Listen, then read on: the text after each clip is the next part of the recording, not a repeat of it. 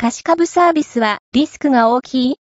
貸株のメリットデメリットを金融の専門家が徹底解説。貸株サービスは保有している株式を証券会社に貸し出して金利を受け取れるサービス。証券会社が倒産すると株券が返ってこないリスクがある。配当の税金の扱いが変わったり、株主優待の継続保有特典の地位を失う可能性もある。自分がどのようなサービスを利用したいかを考えて証券会社を選ぶようにする。